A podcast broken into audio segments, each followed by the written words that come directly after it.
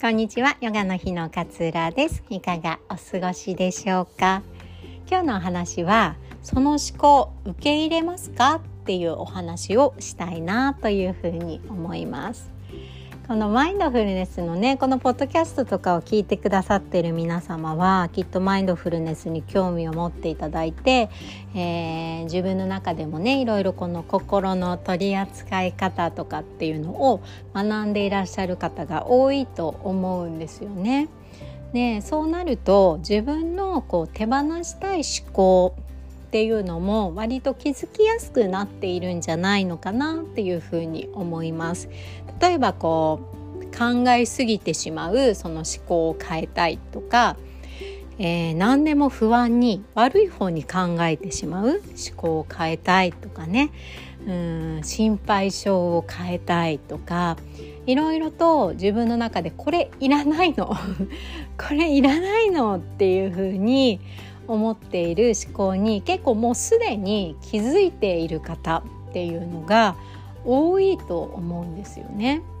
でこの思考手放したいこの思考どっかに行ってもらいたいなんとか排除したいとかって、えー、思うと思うんですけれどもなかなか排除されなくて何回も自分のところにやってきて気づいたらまた心配しすぎていて気づいたらまた悩みすぎていてなんでいなくなんないの？疲れる？みたいなことがまああるんじゃないかなって思うんですよね。まあ私もあります。私も手放したい思考があって分かってるのにあまたこれ繰り返しちゃったみたいなのって全然私にもあるんですよね。でこの思考をどうするっていう時に手放したいんですよもちろん。手放したいの。手放したいんだけれどもすぐにいなくならないんですよ。自分の一部のようにその思考が、えー、自分の中にこうあるのですぐにいなくならないんですよ。でじゃ例えばそのじゃ手放したい思考不安症ですと。不安が手放したいんだけど全然手放せないです。もう何とかしてこれなくしたいんです。これさえなくなれば私もっと楽になるのに。っていう不安症。まあいつかなくなるけれどもまああと何十年かは付き合う方か付き合うようになるんじゃないですかね。付き合わなければならないんじゃないですかね。ってもし言われた時。あなたはどう感じますか？そうこれなんかあのそう言われたらいえ嫌だ。えあと何十年もこの不安症と私付き合わなきゃいけないの？って最初はそういうふうに反発したくなると思うんですよ。だって嫌だって思っているから。でもまた何十年も一緒にいなきゃいけないの？え勘弁してよ。すごい嫌だって思うんですよ。でもこれってすごく現実に抵抗してるんですよ。まだその不安な不安症っていうのは自分の中で自分の一部のようになっているそれに対して嫌だよ何十年も一緒にいるのもう本当に嫌だよってすごい現実とこう自分が抵抗している状態なんですよね。その抵抗が自分にとってこうどういう影響を与えているかっていうとやっぱりちょっとストレスを感じませんか？うわやだやだやだどっか行ってえまだいるのって思っている自分。そうだからあと何十年も付き合わなければいけないってなるとその不安症に対してこいつやだっていうよりも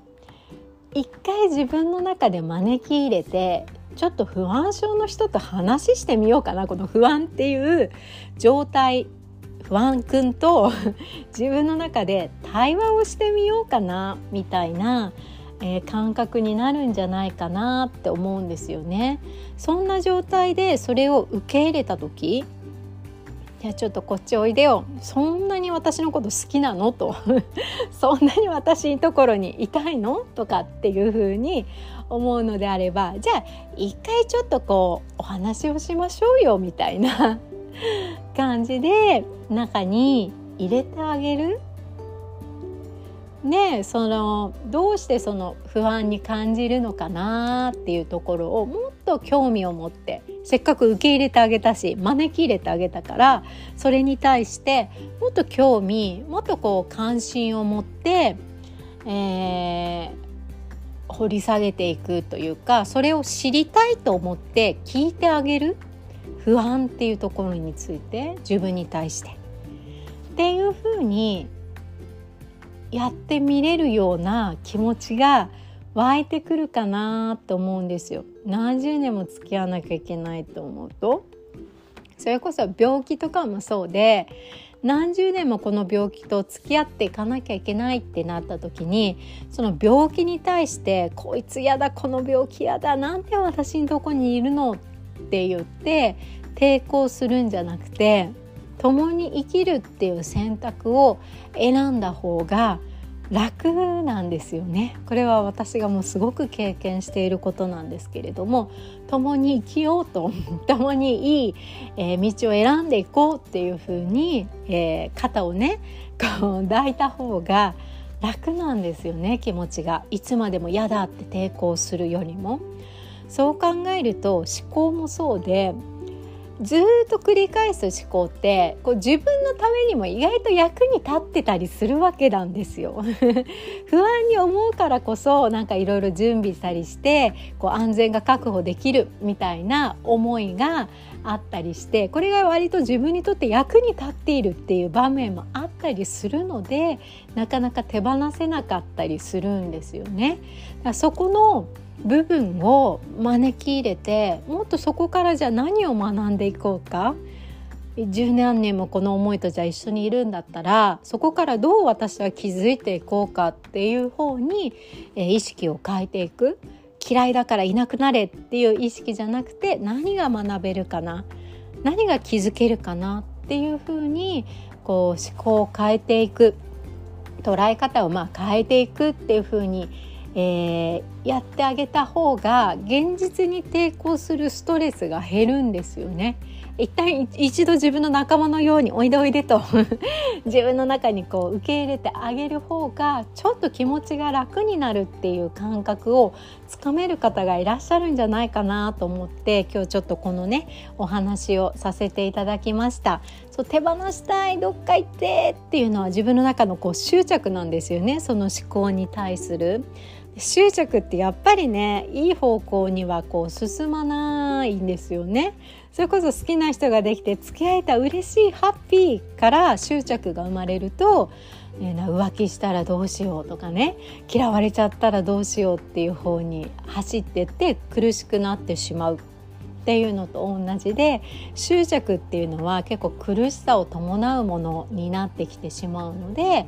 手放せないって思うよりも招き入れるの方を少しトライしてみていただくのはいかがかなと思いまして今日はこんなお話をさせていただきました。いつも聞いてくださり本当にありがとうございます。えワンツーワンでね自分のこの思考についてもっと見直していきたいっていう方がいらっしゃいましたら是非ね、えー、体験会にお越しいただければと思います。このポッドキャストの概要欄に URL 貼っておりますので気になる方はいつでもチェックしてくださいね。